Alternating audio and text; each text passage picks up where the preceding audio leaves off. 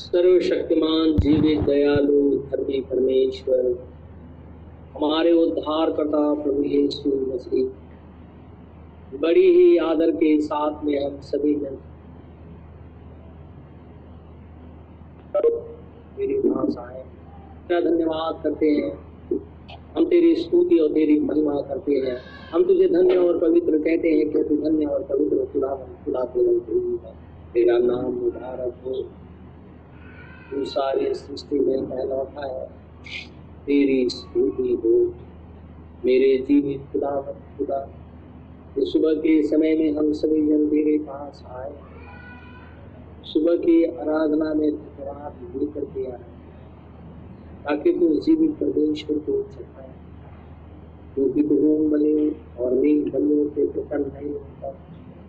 लेकिन ये तू कहता है कि मेरे पास रोटी दूध के आओ मैं तुम्हें ग्रहण करूँगा, मेरे जीवित खुदा।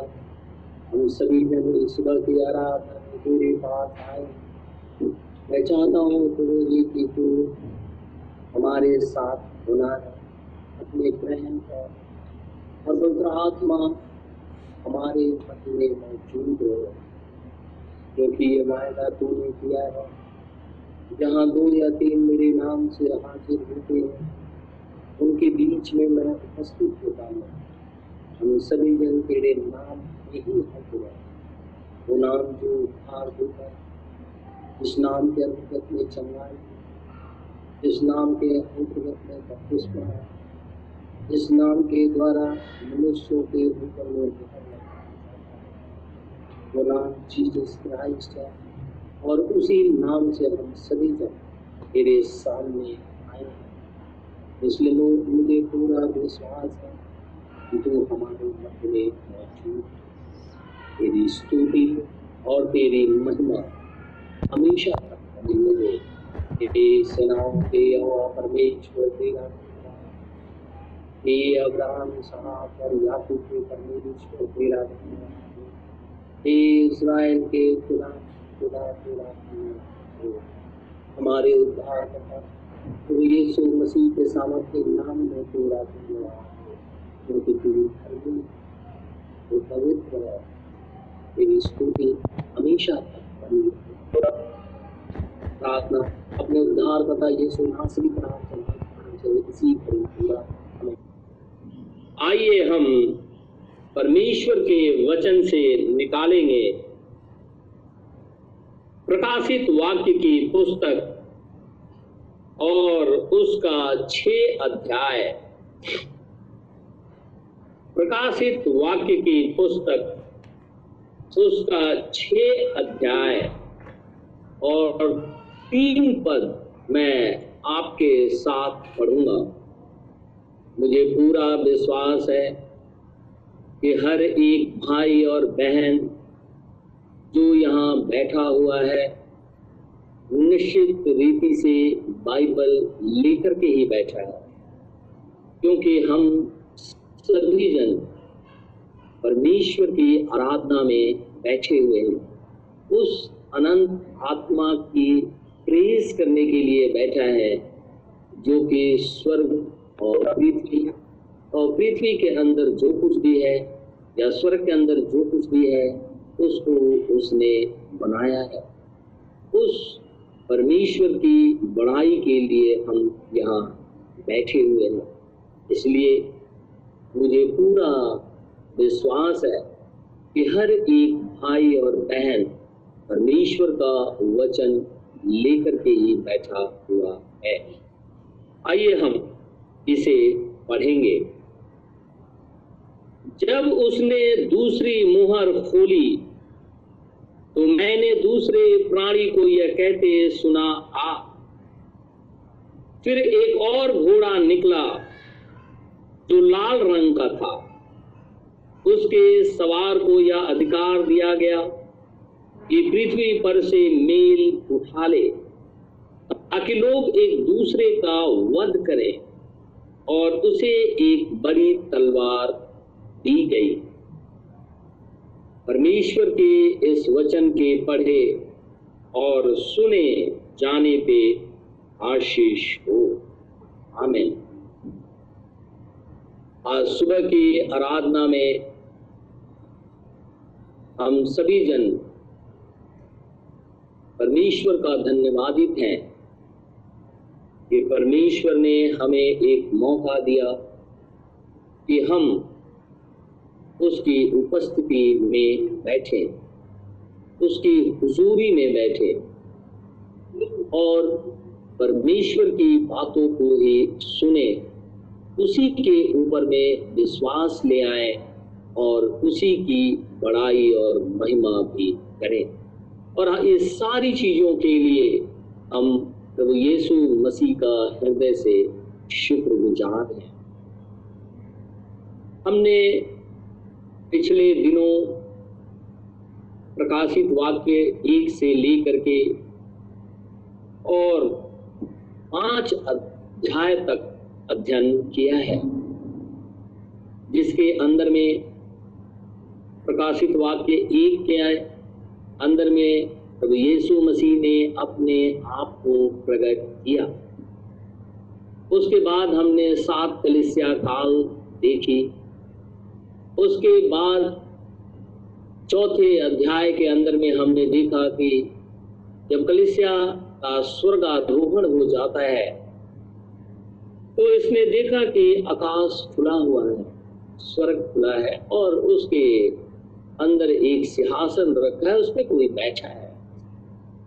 उसके बाद हमने प्रकाशित वाक्य पाँच के अंदर में देखा था कि जो सिंहासन पे बैठा है उसके हाथ में एक पुस्तक है, जो सात मुहर लगा करके बंद की गई है। सात सील है उसके ऊपर। अब उस मुहर को खोलने के लिए एक बलवंत स्वर्गदूत ने ऊँचे स्वर से ये झंकार किया कि कोई भी हो, आकर के इस पुस्तक को ले और इसे खोले।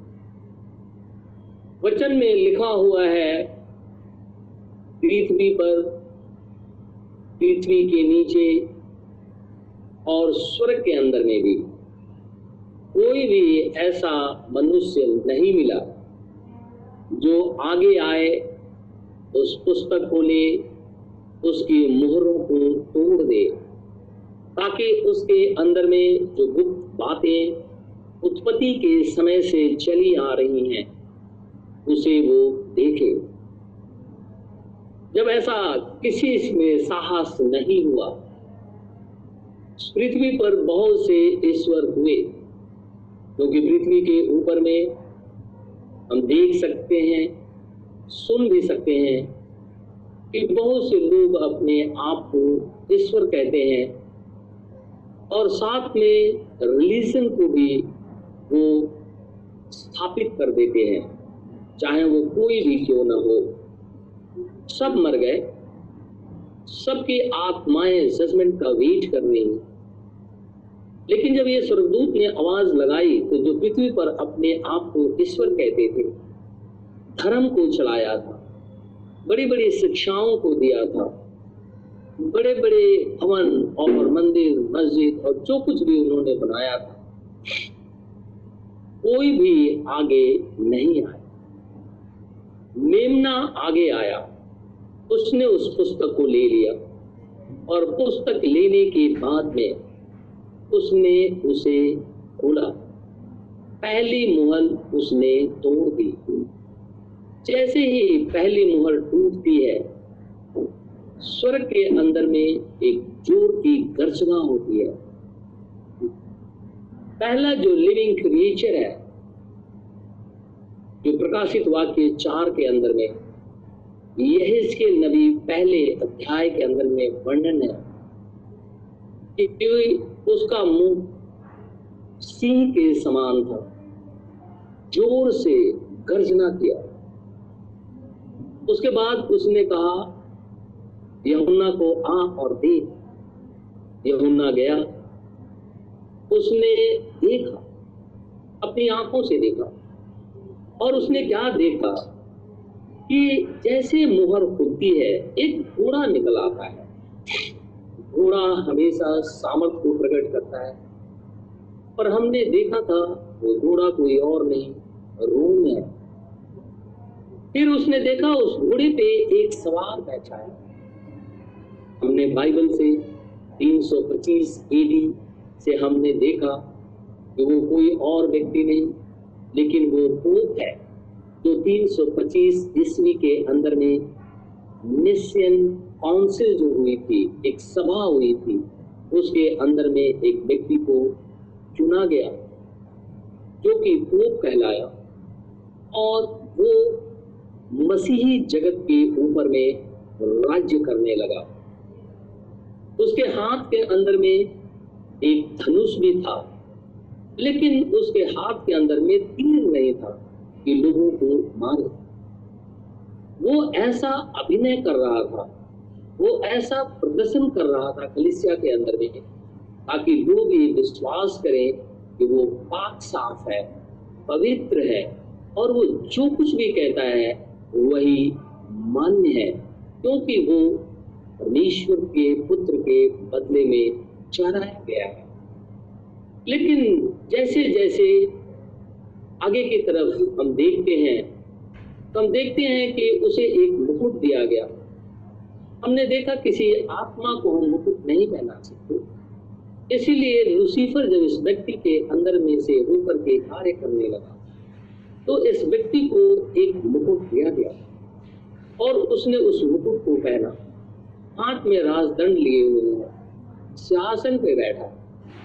और उसके मुकुट पे लिखा है विकारियस फीली देई इसका अर्थ होता है छह सौ छियासठ, जो प्रकाशित वाक्य में लिखा है, ये मनुष्य का अंक है, जिसके पास बुद्धि हो, वो इसके अंक को जोड़ ले।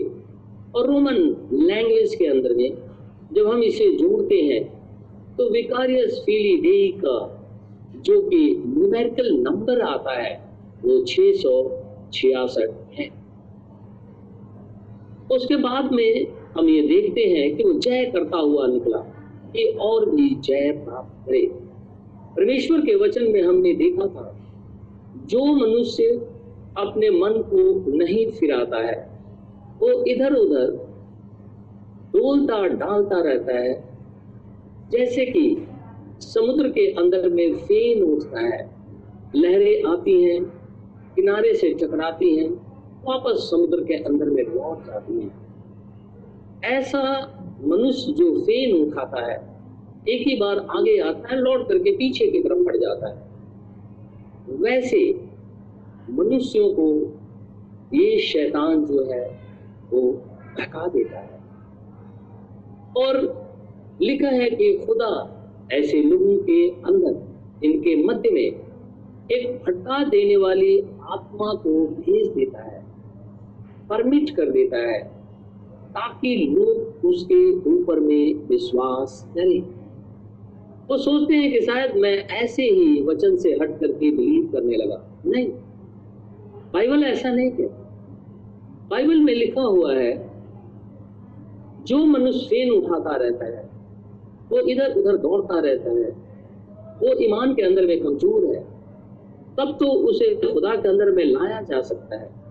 लेकिन अगर वो सब कुछ जानते हुए भी पीछे लौट जाता है, खुदा को तिरस्कार करता है, परमेश्वर को दोषी करार करता है, परमेश्वर को ही कटघरे में खड़ा कर देता है, परमेश्वर के वचन को तुच्छ समझता है, अपनी बुद्धि के ऊपर में भरोसा करने लगता है, वो खुदामन खुदा के सारे टेस्ट को और सारे आशीषें लेने के बावजूद जब वो लौट करके वापस दुनिया के अंदर में चला जाता है तो परमेश्वर उनके मध्य में एक भटका देने वाली आत्मा को भेज देता है, ताकि वो उस आत्मा पे विश्वास करे।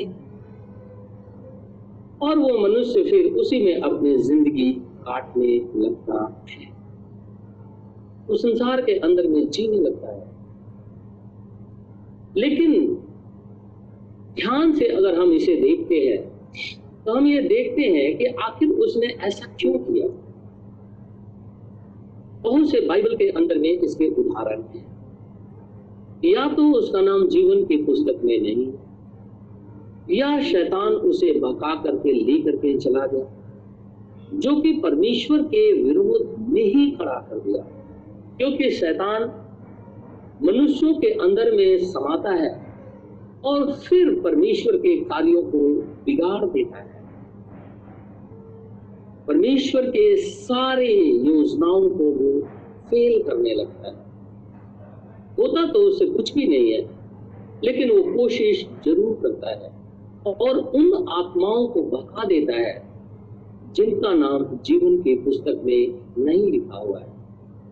परमेश्वर का वचन कहता कि हो सके तो अंत के दिनों में चुने हुए भी भरमा दिए जाए।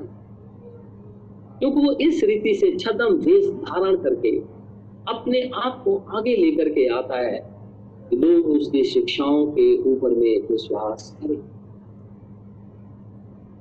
वही सफ़ेद पूरे के सवार ने आगे चल करके अपने रूप को फिर से चेंज कर जब वो अपने आप को स्थापित कर लिया तो उसने अपने रूप को चेंज किया और वो लाल घोड़े पे आकर के सवार हो गया। हो गया वो। अब वो कहने लगा, अगर कोई भी मनुष्य मेरी शिक्षा को ग्रहण नहीं करता, मेरी आज्ञाओं को नहीं मानता, वो बार बार यीशु मसीह की गवाही देता है, वो बार बार वचन पढ़ने की कोशिश करता है, वो बार बार प्रार्थना करता है वो डिवाइन हीलिंग के ऊपर में बिलीव करने लगा है। वो पवित्र आत्मा के बपतिस्मे के ऊपर में बिलीव करने लगा है। वो वाटर बैप्टिज्म जो डुबकी का होता है, उसके ऊपर में बिलीव करने लगा है।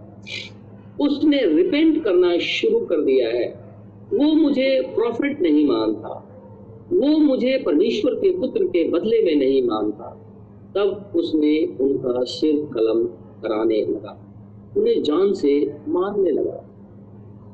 और हमने देखा था कि ये जो कलिसियाएँ हैं, जो लोग हैं, वो लोग डिवाइन हीलिंग के ऊपर में विश्वास नहीं करते। प्रार्थना और चंगाइयों के ऊपर में विश्वास नहीं करते हैं। अगर आप उनसे बातचीत करेंगे तो वो साइकोलॉजी की बात करने लगते हैं। वो सोचते हैं कि शायद मन में ऐसी बातें उठी जिसकी वजह से मनुष्य ऐसा करता है। फिर मनुष्य खून क्यों कर देता है? या वो साइकोलॉजी क्यों नहीं उठती कि यीशु मसीह के ऊपर में ही भरोसा कर लो? ये क्यों नहीं साइकोलॉजी के अंदर में आ जाता है? ये क्यों आ जाता है कि हमेशा एंटी वर्ड ऑफ़ गॉड ही हो लेकिन वो परमेश्वर के नज़दीक आने में फिर क्यों घबराने लगता है? अगर साइकोलॉजी उधर काम करती है तो इधर भी काम करनी चाहिए। लेकिन हम ध्यान से देखते हैं तो हम ये देखेंगे कि उस व्यक्ति के अंदर में जो आत्मा है, वो अगेंस्ट खुदा के खड़ी हुई है। वो आत्मा परमेश्वर के वचन के विरोध में खड़ी हुई है। और वचन ही तो परमेश्वर है, क्योंकि आदि में वचन था, वचन परमेश्वर के साथ था वचन ही परमेश्वर है और वही देहधारी हुआ और हमारे बीच में डेरा किया। और हमने उसकी ऐसी महिमा देखी जैसे एक लौते पुत्र की महिमा देखी। लिखा है यमुना पहले अध्याय में तो वो व्यक्ति के अंदर में जो आत्मा है, वो आत्मा ये विश्वास ही नहीं करती। यीशु मसीह हीलर है।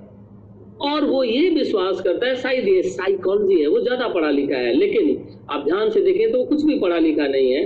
वो संसारिक नॉलेज उसके पास हो सकता है, लेकिन परमेश्वर का ज्ञान उसके पास नहीं हो सकता है।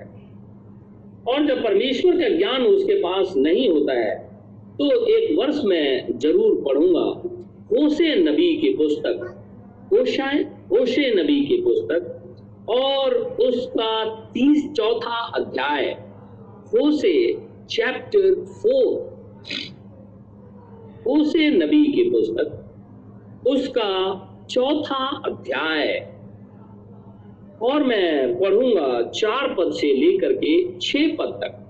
हम ध्यान से सुनेंगे। वरन मैं एक पद से पढ़ता हूँ। लिखा है, हे इज़राइलियों यहोवा का वचन सुनो, अगर हम आत्मिक इज़राइल हैं तो परमेश्वर की भविष्यवाणियाँ, परमेश्वर के वचन, परमेश्वर की हीलिंग परमेश्वर की आज्ञाएँ हमारे ऊपर में लागू होती हैं। तो आपके मन में यह सवाल उठेगा कि फिर व्यवस्था भी हमारे ऊपर में लागू होती है? बाइबल में लिखा हुआ है, यीशु मसीह कहता है, सारी व्यवस्था जीसस क्राइस्ट के अंदर में पूरी हो गई, इसीलिए यीशु मसीह को हमने ग्रहण करा, इसलिए सारी व्यवस्था पूरी हो गई। सारे लॉ यीशु मसीह के अंदर में है। तो हम जब आत्मिक इज़राइल हैं तो खुदा कहता है, हे इज़राइल, मेरी बातें सुनो। इस देश के निवासियों के साथ यहोवा का मुकदमा है। आप जानते हैं, दो व्यक्ति जब झगड़ा करते हैं, जब उनका फैसला नहीं होता है तो वो कोर्ट चले जाते हैं। वहाँ पे ट्रायल शुरू होता है। खुदावन खुदा की जब आज्ञा का कोई आज्ञा नहीं मानता है, तब यहाँ लिखा है, उसके साथ मुकदमा हो गया। कल मैं ये कह रहा था कि परमेश्वर सबसे पहले मनुष्य को ट्रायल में लेकर के आता है, उसके बाद जजमेंट पे खड़ा करता है। पहले जजमेंट नहीं सुना देता। नहीं तो न्याय के दिन कहेगा, हे प्रभु, अगर मुझे ये बातें पता चल जाती तो निश्चित रीति से मैं मन फिराव कर लेता। इसीलिए परमेश्वर का वचन कहता है कि खुदावन खुदा हर एक प्राणी को, जो पृथ्वी के ऊपर में है बेशक वो खुदा को जानता हो या ना जानता हो, उसको भी लाइफ के अंदर में एक बार ट्रायल ज़रूर खुदा करता है। उसके बाद में जब उस ट्रायल के अंदर में परमेश्वर को वो ग्रहण नहीं करता, तब वो जजमेंट के अंदर में आकर के खड़ा हो जाता है और उसका जजमेंट होता है। फिर वो उसके अंदर में हल्का पाया जाता है और उठा करके आग की चील में फेंक दिया जाता है। यहाँ लिखा है, खुदा के साथ मुकदमा है। और लिखा है, इस देश में ना तो कुछ सच्चाई है, ना कुछ करुणा और ना कुछ परमेश्वर का ज्ञान ही है। यहाँ शाप देने, झूठ बोलने, वध करने, चुराने और विचार करने को छोड़ कुछ नहीं होता। खुदा बड़े स्पष्ट शब्दों में कह रहा है ये बात। क्या कहता है? लोग शाप देते रहते हैं। झूठ बोलते रहते हैं, वध करते रहते हैं, यानी खून करते रहते हैं, कोई चीज़ चुरा लेते हैं बेविचार करते रहते हैं। कहता है, इसके अलावा इनके पास में कोई काम ही नहीं है। और लिखा है, वे व्यवस्था की सीमा को लांग कर कुकर्म करते हैं और खून ही खून होता रहता है। इस कारण यह देश विलाप करेगा और मैदान के जीव जंतुओं और आकाश के पक्षियों समेत उसके सब निवासी कुमला जाएँगे और समुद्र की मछलियाँ भी नष्ट हो जाएँगी। देखो, कोई वाद विवाद ना करे, ना कोई उलाहना दे, क्योंकि तेरे लोग तो याचकों से वाद विवाद करने वालों के समान है। तू दिन दोपहरी को ठोकर खाएगा और रात को भजभक्ता भी तेरे साथ ठोकर खाएगा। और मैं तेरी माता का नाश करूँगा।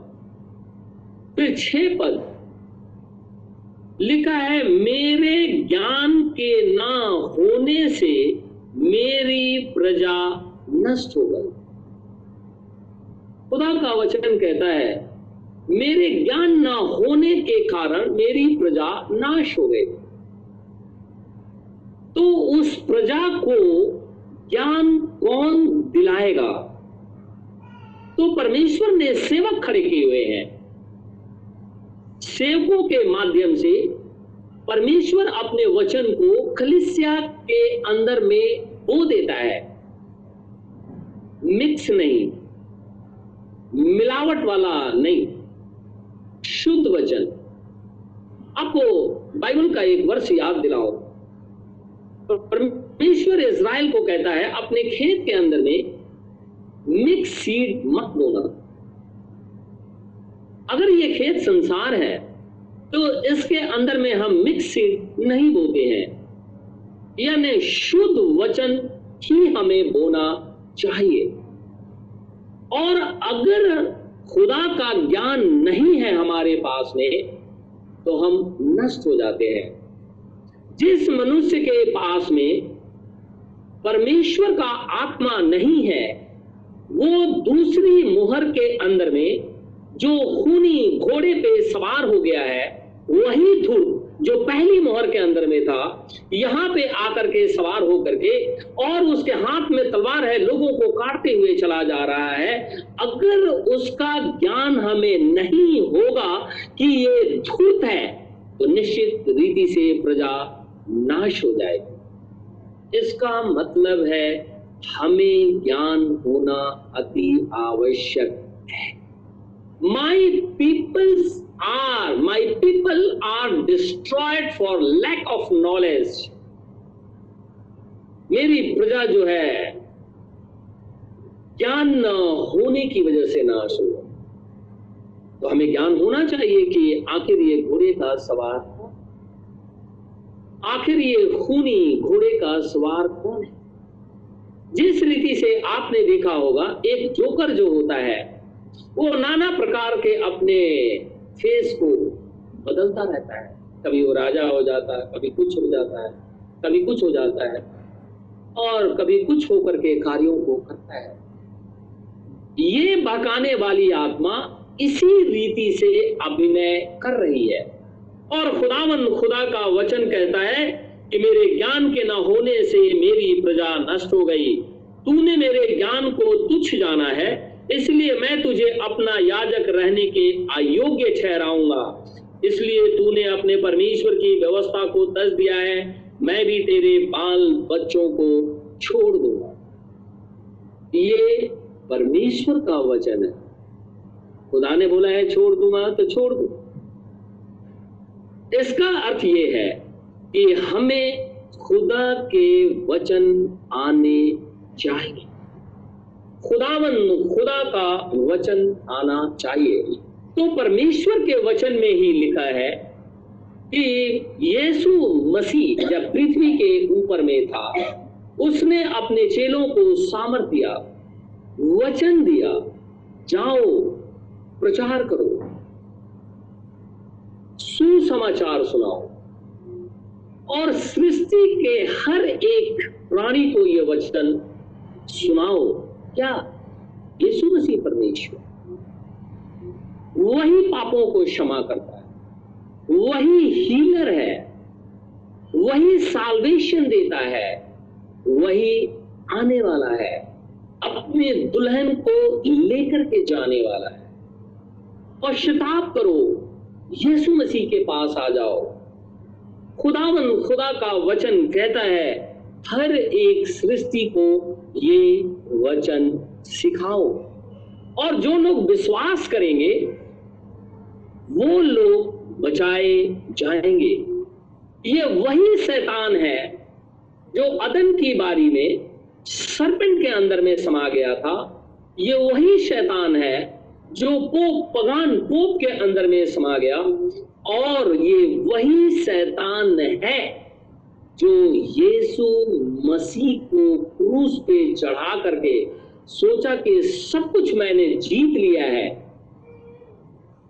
सब कुछ मेरे वश में हो गया है, उसके ऊपर में मृत्यु का तांडव करने लगा।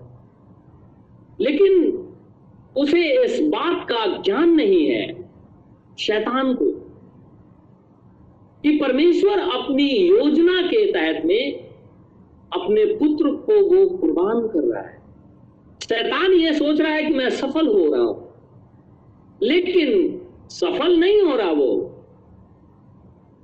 यीशु मसीह अपनी योजना को पूरा कर रहा है, ताकि अपने पुत्र को कुर्बान कर दे ताकि उसके लहू के द्वारा हम शुद्ध होकर के जीवन के वृक्ष के पास चले जाएँ, जो अदन की बारी में दूर कर दिया गया था। जिसके चारों तरफ़ करूब लग गए थे। उसके पास चले जाए हम। और उसके पास जाने का एक मार्ग है, और वो मार्ग जीसस क्राइस्ट है। उसके लहू के द्वारा ही हम शुद्ध होकर के जा सकते हैं। ये वही शैतान है जो कहता है कि खुदावन खुदा बीमारों को चंगा नहीं कर सकता है। इसीलिए कुछ लोग डिवाइन हीलिंग के ऊपर में विश्वास नहीं करते। अब इस शैतान को हम बारीकियों से देख रहे हैं कि जब उस व्यक्ति के अंदर में ये समाया है ये लाल घोड़े के सवार पे जब आ गया, यानी लाल घोड़े पे जब सवार हो गया तो देखिए फिर कैसे कैसे फिर से उन बची हुई चीज़ों को ये डिस्ट्रॉय करने लगा। पहले वो एंटी क्राइस्ट था फॉल्स प्रॉफिट हुआ, और धीरे धीरे जब फॉल्स प्रॉफिट से आगे की तरफ़ बढ़ता है, वो खुदा के सारे प्लानिंग को परमेश्वर के जितने एट्रीब्यूट्स हैं, जो गुण हैं, उनको भी वो नष्ट करने की कोशिश कर रहा है। होगा नष्ट उससे नहीं, लेकिन वो एक पर्दा डाल देता है लोगों के आँखों के सामने। और मनुष्य से उस कटन बियॉन्ड कटन वो देख ही नहीं सकता, और वो वहीं पे नाच करके, घूम करके रह जाता है। शैतान ने भी ये सोचा कि अगर मैं यीशु मसीह को मार डालता हूँ तो पूरा राज्य फिर से मेरा हो जाएगा। उसे तकलीफ़ होने लगी। अयुब के समय में ऐसी बात लिखी है कि परमेश्वर ने कहा था कि ये पृथ्वी जो है, वो शैतान के हाथ में दी गई है। यीशु मसीह जब पृथ्वी के ऊपर में था तो शैतान उसकी परीक्षा करने के लिए आया। कहने लगा, तू अपने आप को झुक करके दंडवत करा ले। मेरे को झुक करके दंडवत कर। अपने आप को नीचे गिरा ले। फिर वो कहता है कंगुरे पे लेकर सारे संसार को दिखा करके कहने लगा, ये सब कुछ मैं तुझे दे दूँगा।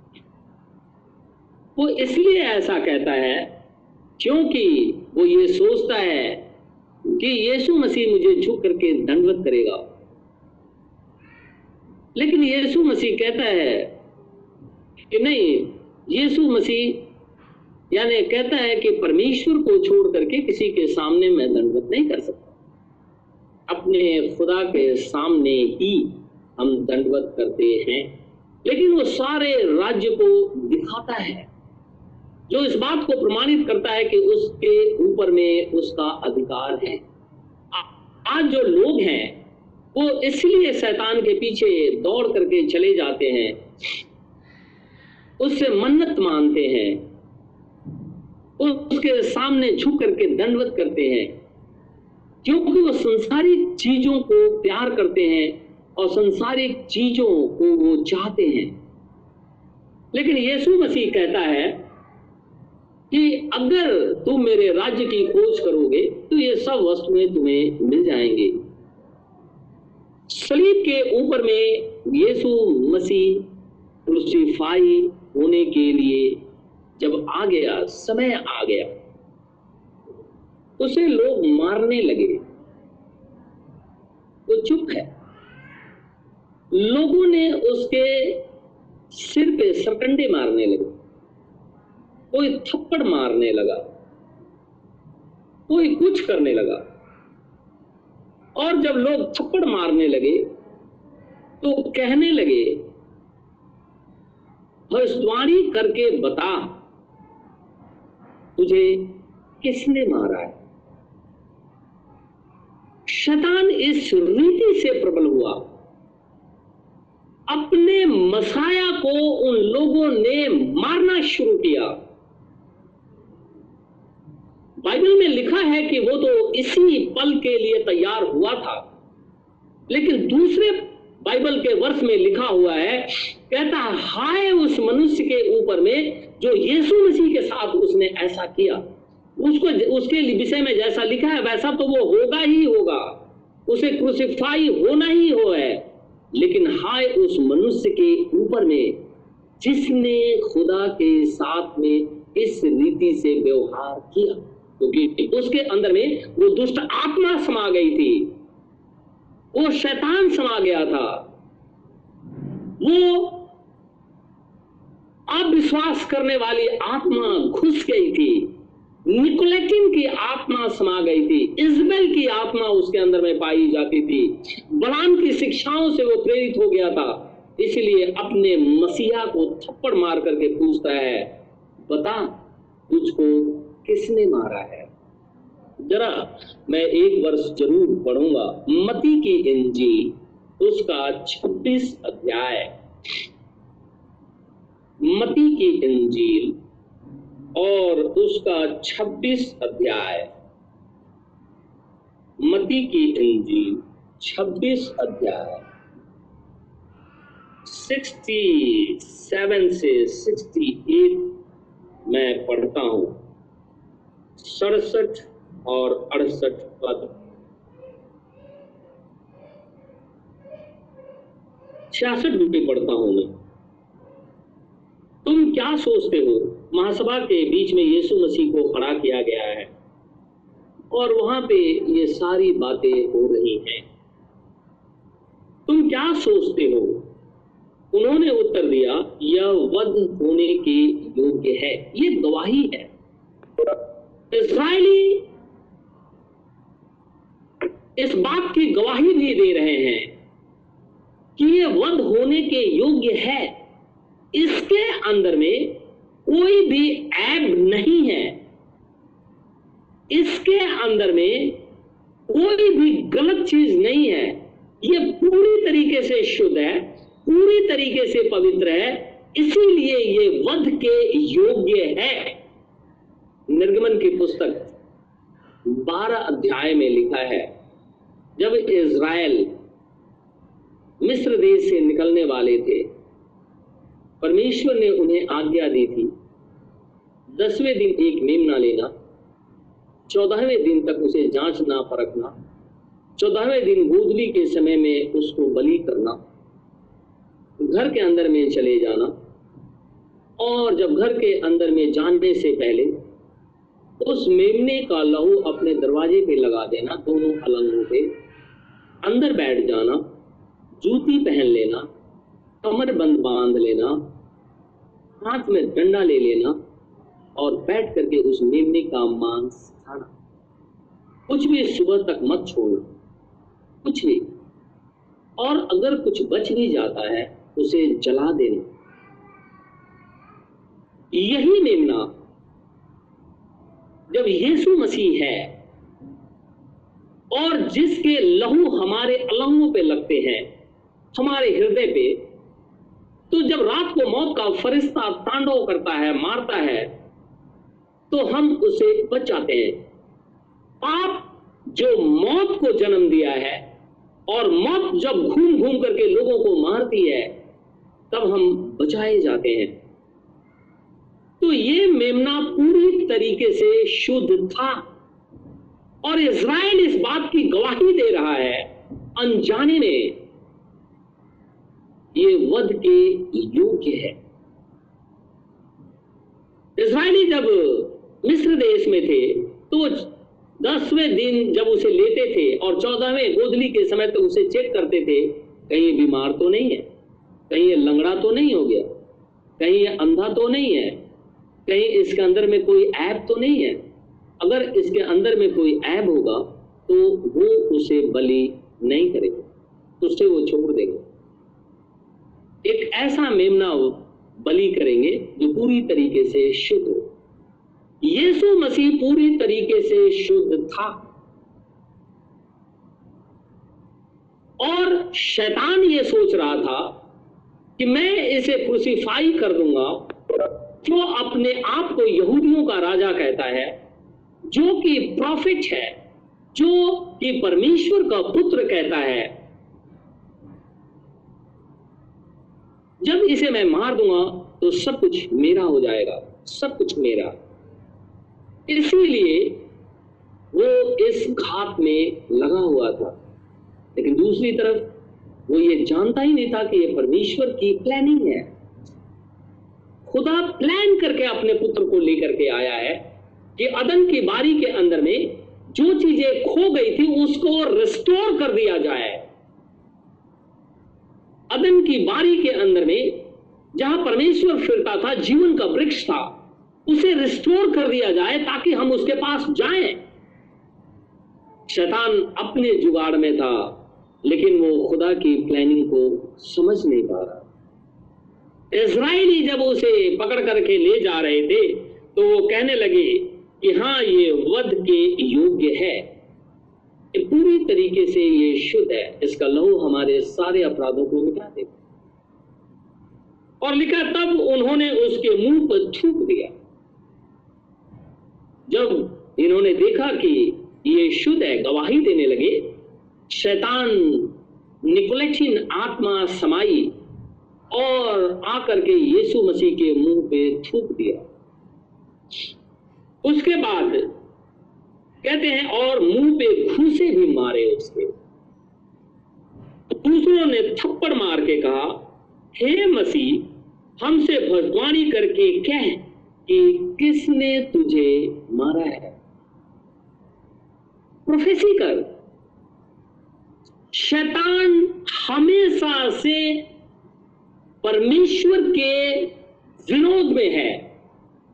और जब वो हमारे पिता के ही विरोध में है तो निश्चित तौर पे जब हम उसके बेटे और बेटियाँ हैं तो हमारे विरोध में ही वो खड़ा है। वो हमारा कभी भी भला नहीं कर सकता है, कभी भी नहीं कर सकता। क्योंकि उसके अंदर में भलाई नहीं है। वो हमेशा झूठ बोलता है, हमेशा झूठ बोलता है। वो आरंभ का मर्डर है। शुरू से मर्डर करता आ रहा है। आज आप देखते हैं कि लाखों लोग रोज मर जाते हैं। कोई बीमारी से मर जाता है, कोई अपनी आयु से मर जाता है, कोई किसी को मार डालता है। कभी सुसाइड से लोग मर जाते हैं, रोज खून होता रहता है। इनके अंदर में कौन सी आत्मा है जो लोगों का खून बहाती रहती है? बाइबल कहती है तो वो तो हत्यारा है, जन्म का हत्यारा है। आरंभ का हत्यारा है और वो हत्या करता है। वही आत्मा इन लोगों के अंदर में समा जाती है। यीशु मसीह को वो मारने लगे थूक दिया मुँह पे। आज आप किसी के मुँह पे थूक करके देखिए। देखिए क्या होता है।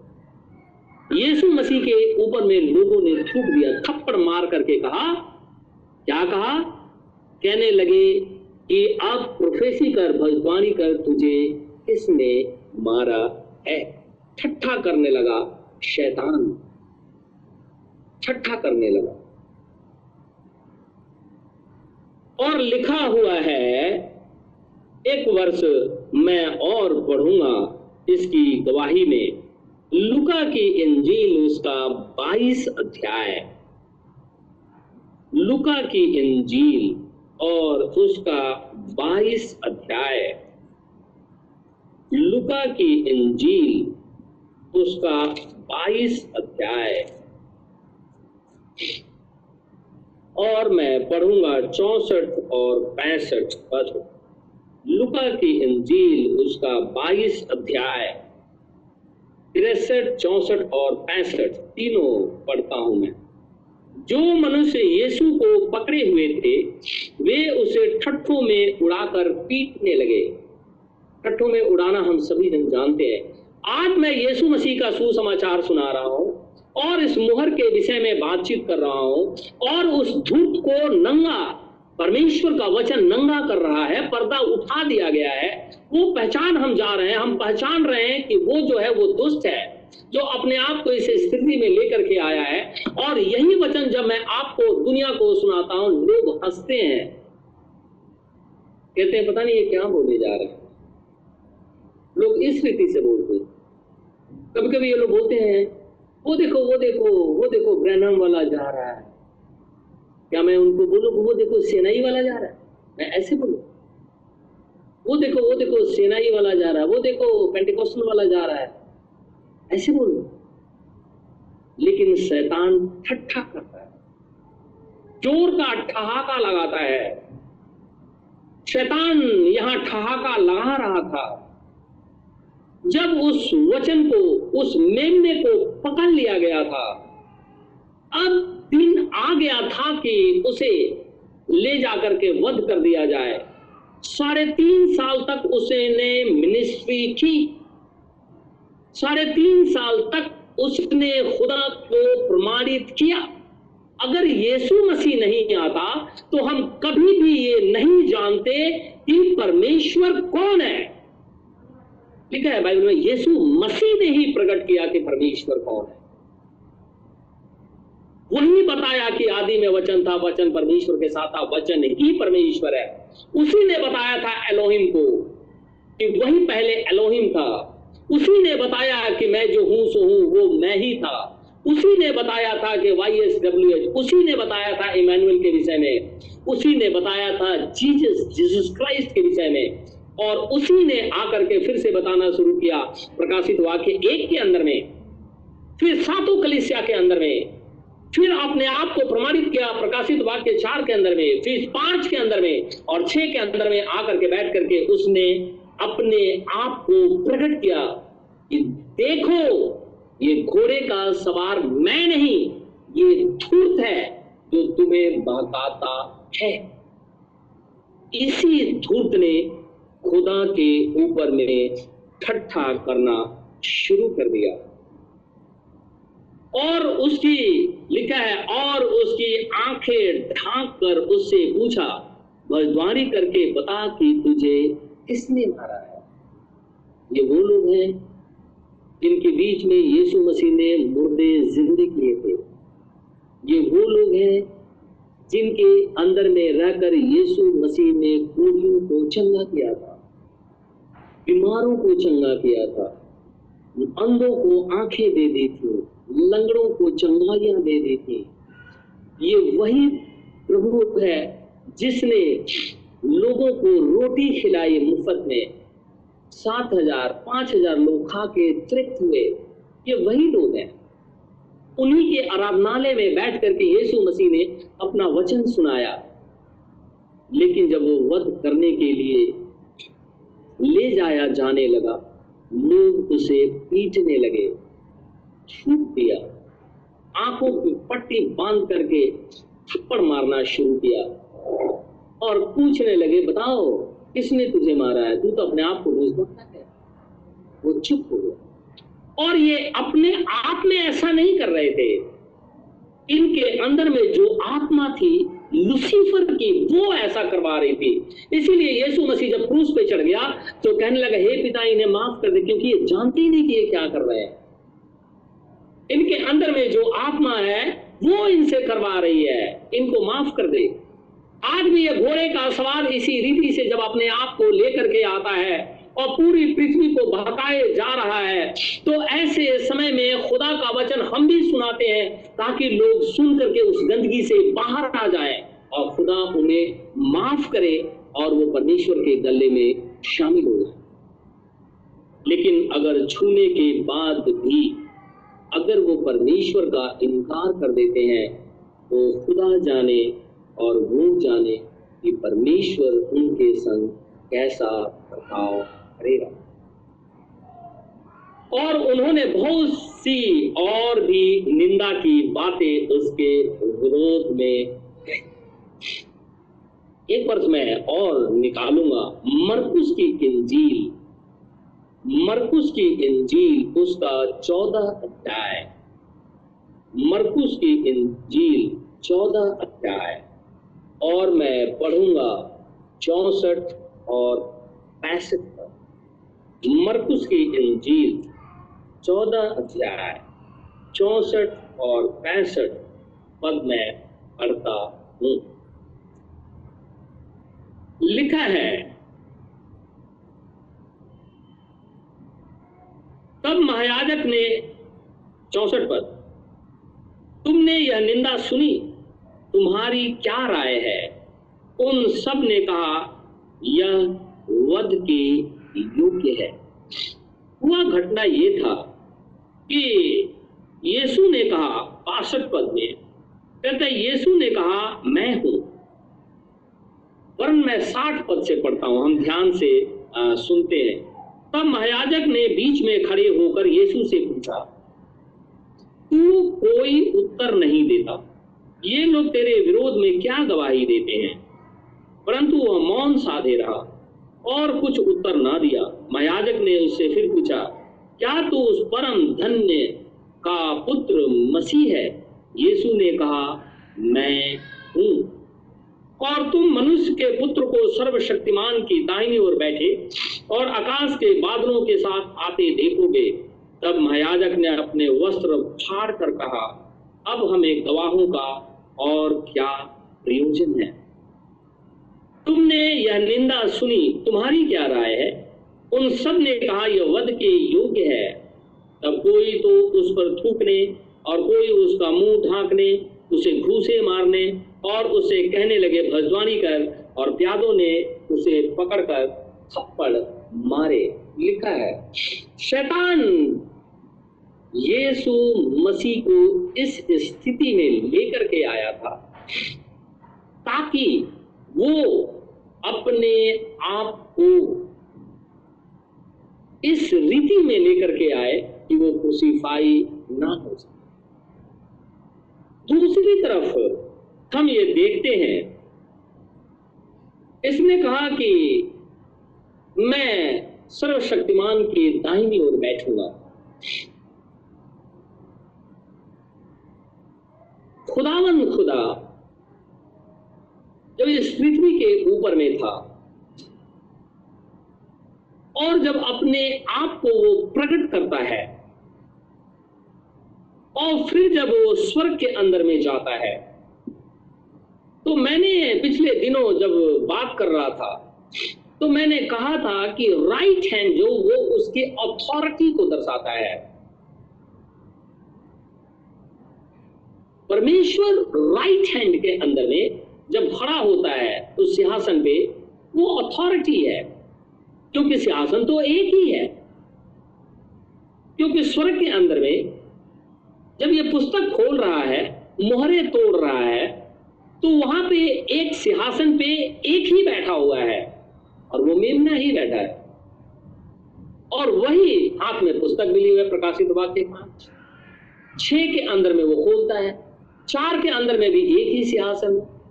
और यहाँ जो राइट हैंड में वो दिखाता है कि सर्वशक्तिमान के दाहिनी ओर बैठेगा, यानी परमेश्वर जिस शरीर के अंदर में आया था और जिसका नाम जीजस है, वो ही शरीर जो है उसके राइट साइड में अथॉरिटी के अंदर में खड़ी है और जैसे ही वो पृथ्वी के ऊपर में अपनी दुल्हन को लेने के लिए आएगा, वापस उसी देह को इस्तेमाल करेगा और पृथ्वी पर आएगा।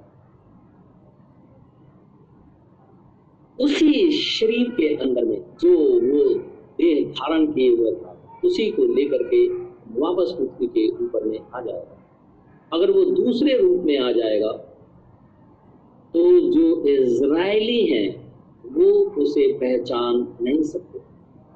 बाइबल में लिखा है, जब वो आएगा तो लिखा है कि अब वो अपनों के घर आया।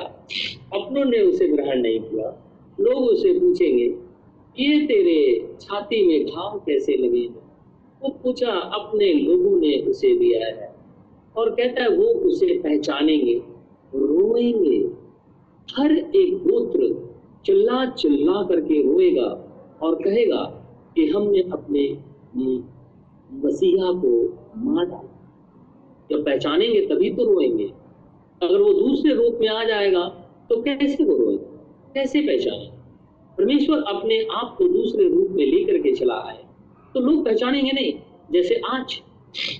तो जब वो एलोहिम था, वही जो मैं जो हूँ सो हूँ। और मूसा के पास जब वो दर्शन दे करके आया, और उसका जब एनकाउंटर जब साउल के साथ हो गया तो अपने आप उसने प्रमाणित किया कि देखो मैं वही हूँ। यहाँ पे वो राइट हैंड के अंदर में यही शरीर, जो कि जिसके अंदर में जो ये मंदिर है जिसके अंदर में सर्वशक्तिमान आया था, वही उसके राइट साइड के अंदर में है। और जब वो बादलों पे आएगा तो उसी शरीर में होकर के वापस आ जाएगा, ताकि हम उसे देखें और पहचान लें। अगर वो दूसरे के रूप में आ जाएगा तो हम उसे पहचान नहीं सकते। फिर तो ये जो बाइबल जकरिया नबी की पुस्तक में लिखा है, वो सब कुछ उल्टा पुलटा हो हम उसे पहचान ही नहीं पाएँगे तो हम रोएँगे और वो कैसे कहेंगे कि तेरे छाती में घाव कहाँ से लगे? तो जो उस काल के अंदर में थे, वो रोएँगे। वो उसे पहचान लेंगे कि बस आया तो यही है, जिसको हमने मार डाला। शैतान इस बात को जानता ही होता क्योंकि उसके पास रेवलेशन नहीं है। लुसीफर के पास रेवलेशन नहीं है। रेवलेशन तो यीशु मसीह के लोगों के पास है। प्रकाशन तो यीशु मसीह के द्वारा दिया जाता है। परमेश्वर का आत्मा लुसीफर को नहीं दिया जाता। परमेश्वर का आत्मा परमेश्वर के सेवकों को दिया जाता है। परमेश्वर की कलिसिया को दी जाती है ताकि कलिसिया पहचाने हु इज़ जीसस क्राइस्ट लेकिन जिनके पास लुसीफर की आत्मा है, वो यीशु मसीह को नहीं पहचानते। ये घोड़े पे जो सवार है, इसके पास में परमेश्वर की आत्मा नहीं है। अगर इसके पास खुदाबंद खुदा की आत्मा होती तो बाइबल में कहीं पर भी यह ज़िक्र नहीं होता कि दुष्ट आत्माओं का अड्डा है। सारे अशुद्ध पक्षी वहीं पे रहते हैं।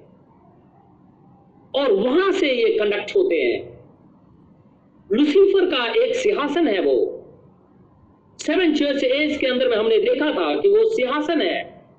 उस सिंहासन के अंदर में वो विराजमान है और वहाँ से वो निकल करके सारी कलिसिया को भरमा रहा है। और जब वो दूसरे घोड़े पे सवार हुआ है, लाल घोड़े पे तो अब खून करना शुरू कर दिया। लोगों को मर्डर करना शुरू कर दिया। इसीलिए 325 ईस्वी से जब आगे की तरफ़ बढ़ते हैं धीरे धीरे बहुत आगे की तरफ़ बढ़ते हैं और सोलहवीं शताब्दी में आते हैं, आज बीसवीं शताब्दी में हम हैं। जब सोलहवीं शताब्दी में आते हैं तो सोलहवीं पंद्रह सौ छियासी ईस्वी तक आते आते छ करोड़ अस्सी लाख लोग दिए गए। इनके ही एक किताब है माध्यर जो कि रोमन कैथलिक की ही किताब है। स्मूकर ने उसी में से ये बात लिखी है। इतिहासकार कहता है, इनके ही किताब में लिखा है कि हमने छह करोड़ अस्सी लाख लोगों को जान से मार दिया, जिन्होंने मरियम और पोप की अधीनता स्वीकार नहीं की। जिन्होंने यीशु मसीह की गवाही दे दी, उसको उन लोगों ने मार दिया, क्योंकि अब इसके हाथ में तलवार दिखाई देती है खुदा हम सबको आशीष और बरकत दे। आमीन। आइए हम दुआ करेंगे। सर्वशक्तिमान, जीवित, दयालु, धर्मी परमेश्वर, हमारे उद्धार कटा प्रभु यीशु मसीह। बड़ी ही आदर के साथ में हम सभी जन तेरे पास आए हैं। हम तेरा धन्यवाद करते हैं। हम तेरी महिमा करते हैं। हम तुझे धन्य कहते हैं। हम तुझे पवित्र कहते हैं, क्योंकि धन्य और पवित्र खुदा केवल तू ही है। तेरा नाम मुबारक हो। हे मेरे प्रभु, हे मेरे परमेश्वर, विनती और प्रार्थना करता हूँ खुदा। देख, कोरोना वायरस पृथ्वी पर फैल गया पूरे कंडीशन में लोग हज़ारों हज़ार पेशेंट रोज आ रहे हैं। ऐसे परिस्थितियों में मैं चाहता हूँ खुदा कि तू अपने बच्चों की रखवाली कर। चारों तरफ़ से प्रभु घेरेगा हॉस्पिटल के अंदर में जो काम करते हैं, घर से बाहर कहीं निकलते हैं, किसी और काम के लिए जाते हैं, मैं चाहता हूँ चारों तरफ़ से अपने अग्नि में दूधों का पहरा लगा। ताकि ये वायरस छूने ना पाए। बेशक अगर हमारी गलतियाँ भी क्यों ना हो, अनजाने में अगर हम गलती भी क्यों ना कर देते हो, इसके बावजूद भी मैं चाहता हूँ उस वायरस को डिस्ट्रॉय कर दे, ताकि वो हमारे शरीर को छूने ना पाए। खुदा ऐसा ही कर, क्योंकि तो कहता है, संकट की घड़ी में पुकार मैं तेरी सुनूँगा। मैं तेरा खुदा हूँ। पुकार अपने बच्चों की रखवाली है। इज़राइल के ऊपर में भी दया यरूशलेम की शांति के लिए हुआ मान शांति दे। प्रार्थना अपने उद्धार कथा यीशु नासरी के नाम से माँगता हूँ उसे इसी घड़ी पूरा आमीन। हमारे बाप स्वर्ग में है। तेरा नाम पाक माना जाए, तेरी बादशाहत आए। तेरी मर्ज़ी जैसे स्वर्ग में पूरी होती है, ज़मीन पर भी हो। हमारे रोज की रोटी आज हमें दे। इस प्रकार हम कसूरवारों को माफ़ करते हैं। तू भी मेरे कसूरों को माफ़ कर। हमें आजमाइश में न पड़ने दे, परंतु बुराई से बचा, क्योंकि बादशाहत कुदरत और जलाल हमेशा तेरे हैं। आमिन। आमिन।